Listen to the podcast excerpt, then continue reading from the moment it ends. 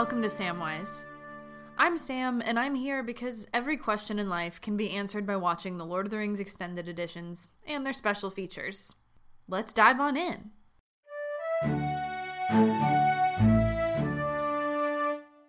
Samwise, I've got a friend feeling depressed and withdrawn. What can I do to help make them feel better? Sometimes our friends are hurting, and we can't fix it. We can only provide a reminder that the darkness is temporary. That even when the seas and mountains fall and we come to end of days, in the dark they can hear your call, calling them there and back again. Samwise was quite good at being the voice in the dark for Frodo. He knew he couldn't fix the problem, he couldn't carry the ring, but he boosted Frodo's spirits with memories of the Shire and by not taking Frodo's emotional outbursts personally, he knew that this darkness was not an inherent part of Frodo, but something external. So, reach out to your friend with happy memories or a reason you love and admire them. Be a point of light in the dark place and keep the onus off of them to have to respond by showing them your love, they can respond in their own time when they've got the capabilities of doing so. They'll be so grateful when they come through it. And perhaps they will be now, too. Good luck.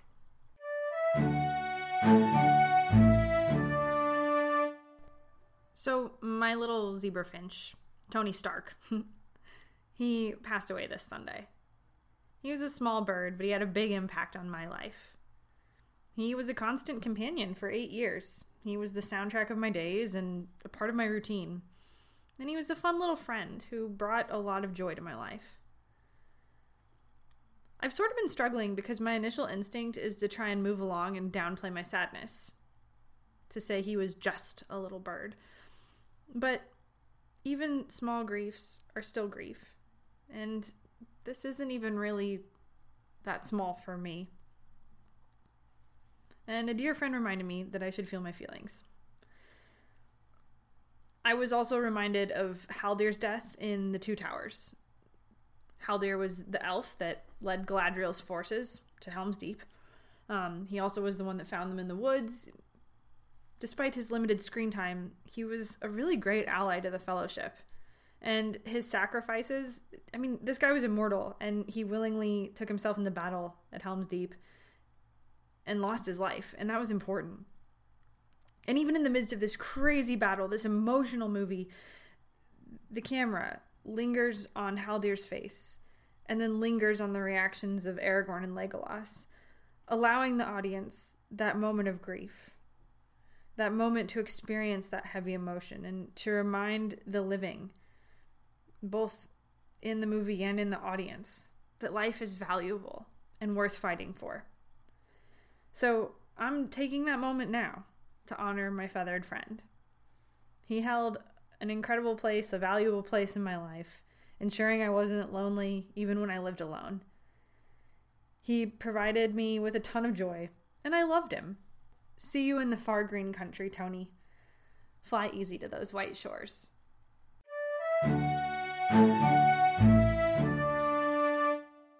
That's it for this week.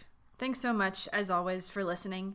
If you have any questions, comments, or just want to chat, hit me up at 608 561 2755 or email sam.wise.ath at gmail.com.